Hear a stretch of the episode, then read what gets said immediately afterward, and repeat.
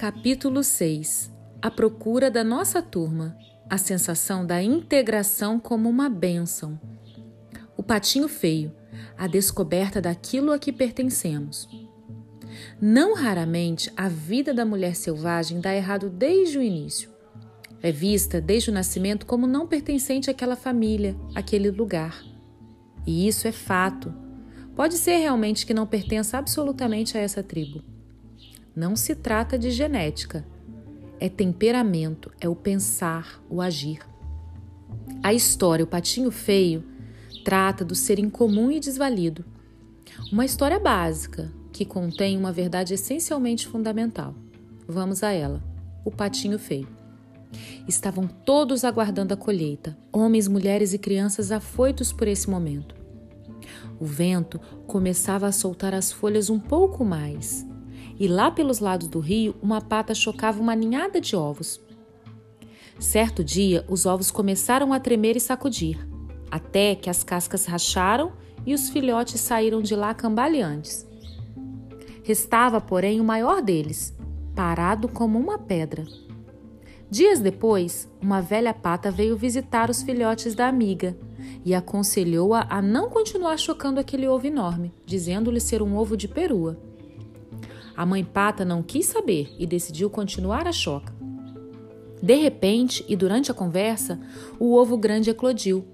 De lá saiu uma criatura estranha e desajeitada. Havia naquele ser veias sinuosas, azuis e vermelhas, pés roxos e olhos rosa transparente. A mãe percebeu a feiura do caçula. Talvez fosse realmente um peru. Entraram na água e a mãe observou que ele nadava muito bem. Pensou ela: É, ele é dos meus, apesar de estranho. E no fundo, dependendo do ângulo, ele é quase bonito.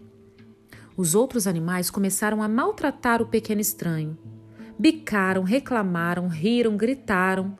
A mãe pedia que parassem. Ah, como o patinho sofria, vivia se escondendo.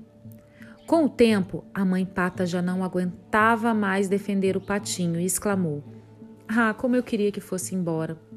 E assim ele foi. Primeiro foi para um pântano e de lá dois gansos o observavam. Eram jovens e cheios de si e disseram: Ei, criatura horrorosa, quer vir conosco até o próximo condado? Há muitas gansas solteiras por lá. De repente ecoaram tiros. Os gansos caíram com um baque e a água do pântano ficou vermelha com sangue.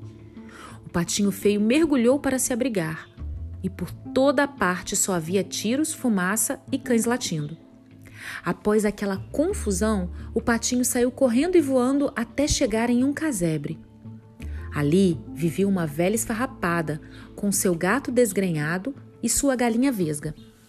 A velha decidiu ficar com o pato para esperar e ver se era uma pata e botaria ovos. Caso contrário, poderia virar um belo ensopado. O problema é que o patinho era perseguido pelo gato e pela galinha. Diziam que ele era inútil, não caçava ratos nem botava ovos. Diziam que era idiota e que não fazia sentido ficar debaixo do frescor da água. De tanto sofrer, o patinho decidiu partir dali novamente. Encontrou pela estrada um laguinho e de lá avistou um bando de aves voando, lindas, exuberantes. Seu coração bateu de um jeito diferente. Ele gritou de uma maneira que nunca havia feito antes. Estava fora de si por sentir um amor desesperançado por aqueles enormes pássaros brancos. Um amor que o patinho não conseguia compreender. Aos poucos, com o passar do tempo, o frio chegou. O patinho sentiu que morreria naquele lago quase congelado. Dois patos selvagens se aproximaram dele e disseram: Como você é feio, que pena! Nada se pode fazer por alguém como você. Neste momento, um velho lavrador resgatou o patinho e foi para casa.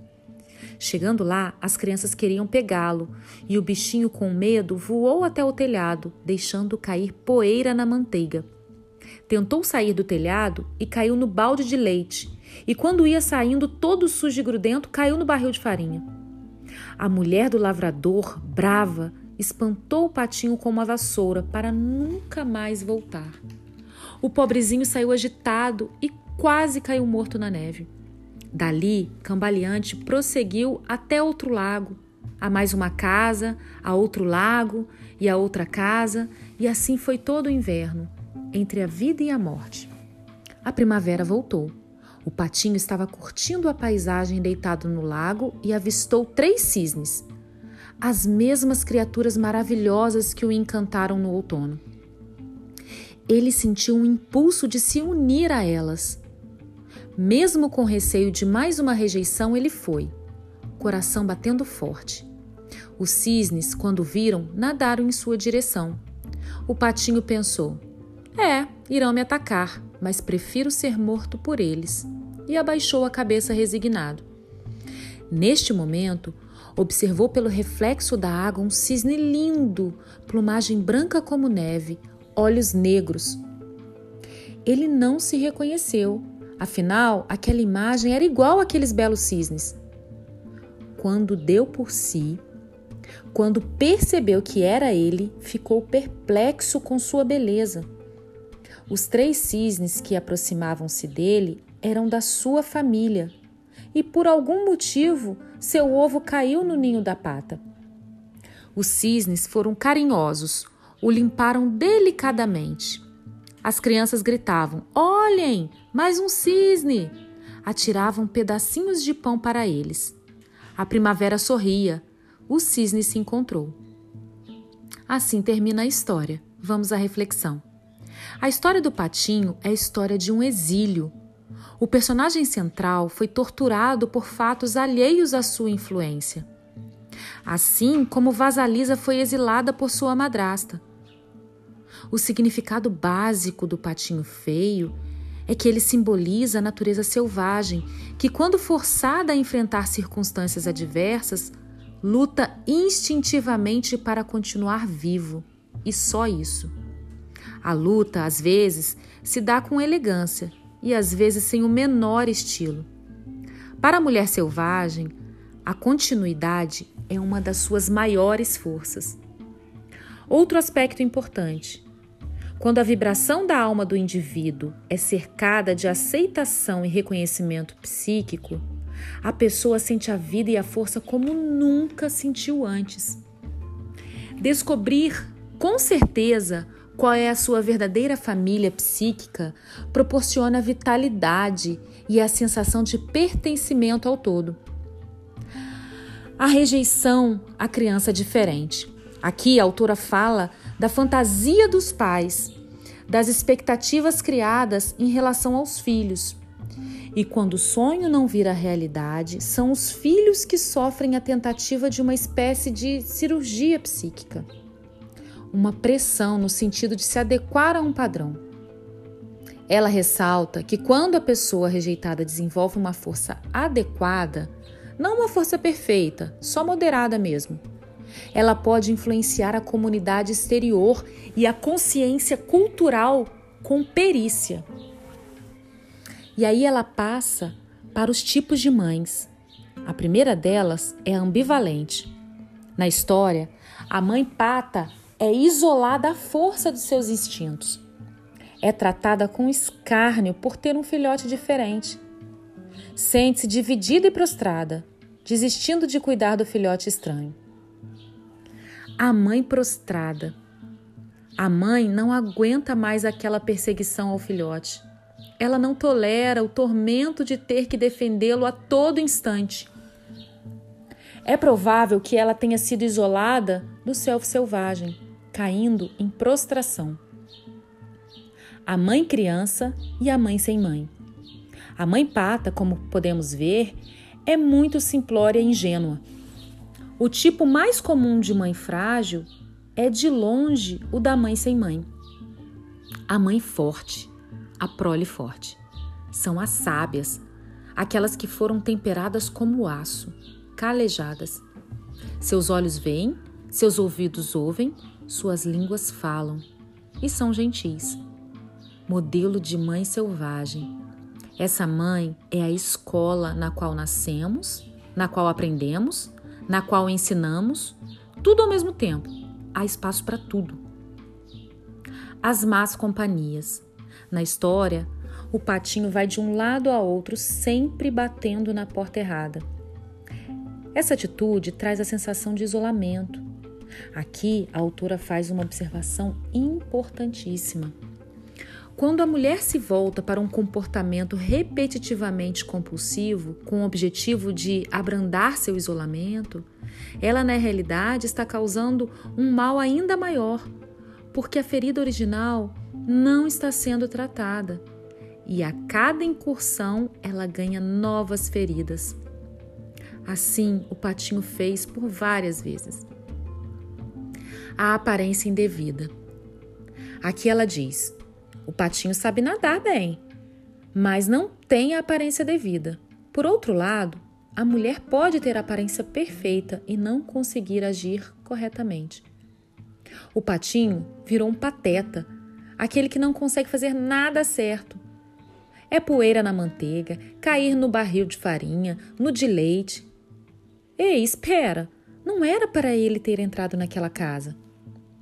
Isso acontece quando estamos desesperados. O excesso de esforço nos transforma em um pateta. Esforçar-se por ser educada demais, recatada demais, boazinha demais, isso destrói o vínculo com a mulher selvagem na psique. Então, em vez de uma mulher vital, temos uma mulher simpática, a quem foram arrancadas as garras. Sentimentos congelados, criatividade congelada. Diante do isolamento, as mulheres, assim como o patinho, se congelam. O congelamento é a pior atitude. A frieza é o beijo da morte para a criatividade, para os relacionamentos, para a própria vida. A frieza é uma ira defensiva. Qual a solução então? Siga, apenas siga em frente, assim como o patinho, cambaleando, quase morto. Pinte, escreva, dance, cante, exerça sua arte. O que está em movimento não se congela. O estranho que passava. Aquele lavrador que tira o patinho do gelo não faz parte do grupo do patinho. Nem sempre aquilo que nos tira do frio será nossa fonte de calor. Quando estamos numa situação limite, Qualquer brisa que aparece do nada soa como o abrigo certo. Cuidado! Ela é necessária apenas como fôlego para avançarmos à próxima fase. O isolamento como dádiva. Percebam que ocorre um fenômeno interessante quando a pessoa tenta se adequar e não consegue. Muito embora a criatura seja rejeitada, ao mesmo tempo ela é empurrada para os braços dos seus verdadeiros companheiros psíquicos. É pior ficar ali onde não nos sentimos bem do que vaguear perdida por um período em busca da afinidade psíquica. Nunca é errado sair à busca do que precisamos, nunca mesmo. Os gatos desgrenhados e as galinhas vesgas do mundo. O gato e a galinha consideram as aspirações do patinho estúpidas e sem sentido. Óbvio, eles são de espécimes diferentes. Quando mulheres se desculpam pelo espaço que ocupam, quando têm medo de seus desejos e aspirações, porque sabe que não são, entre aspas, adequados. Sentem mais medo ainda de dizer isso não, obrigada, e ir embora. A lembrança e a persistência não importa o que aconteça. A principal característica da natureza selvagem é a persistência isso não é algo que se faça, é algo que se é. O patinho é levado a arriscar a vida por um fio. Ele se sentiu só, com frio, congelado, acuado, perseguido, machucado. Já atiraram nele e desistiram dele. Ele já se sentiu desnutrido, longe, perdido, sem saber o que viria depois.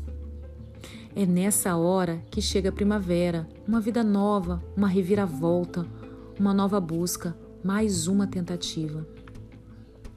O amor pela alma. No final, os cisnes reconhecem o patinho como um dos seus, antes mesmo dele. Com as mulheres exiladas também. Sem que percebam, elas atravessam a fronteira das críticas e expressões depreciativas para um lugar neutro, onde sua presença é normal, até que, em alguns casos, passam para admiração e aprovação. Portanto, a função da mulher exilada que encontra seu próprio grupo é não só aceitar a própria individualidade e identidade, mas aceitar a própria beleza. Este capítulo termina com o tópico O zigoto errado. A autora, também psicóloga, como já dito anteriormente, relata a quantidade de mulheres que se queixam por serem tão diferentes. Por que têm uma família tão estranha ou insensível? Sentem-se torturadas, mantidas em quatro paredes. Tentam se adequar ao padrão e não conseguem. Diante dos porquês, a autora propõe três respostas. A primeira, porque sim. Quase ninguém aceita essa. Segunda, o self tem um planejamento e nossos cérebros são tão limitados que não conseguem desvendá-los. Uma espécie de missão, missão secreta, uma descoberta naquele território tão diferente, algumas até consideram essa proposta atraente. E a terceira, por causa da síndrome do zigoto errado. E aqui ela explica. Sua família versus você. Sua família tem escamas, você tem penas. Sua família diverte-se dobrando toalhas, você passeando pela natureza. Sua família passa lentamente pelo tempo e você passa como o vento. Sua família é barulhenta e você delicada. Ou sua família é calada e você canta alto. Isso ocorre porque a fada dos zigotos estava sobrevoando sua cidade e na hora de te soltar na família correta veio uma turbulência e o zigoto caiu no vizinho cinco quilômetros adiante. Se você alguma vez foi chamada de desafiadora, incorrigível, saliente, esperta, indisciplinada, rebelde, parabéns, está no caminho certo. A mulher selvagem está por perto.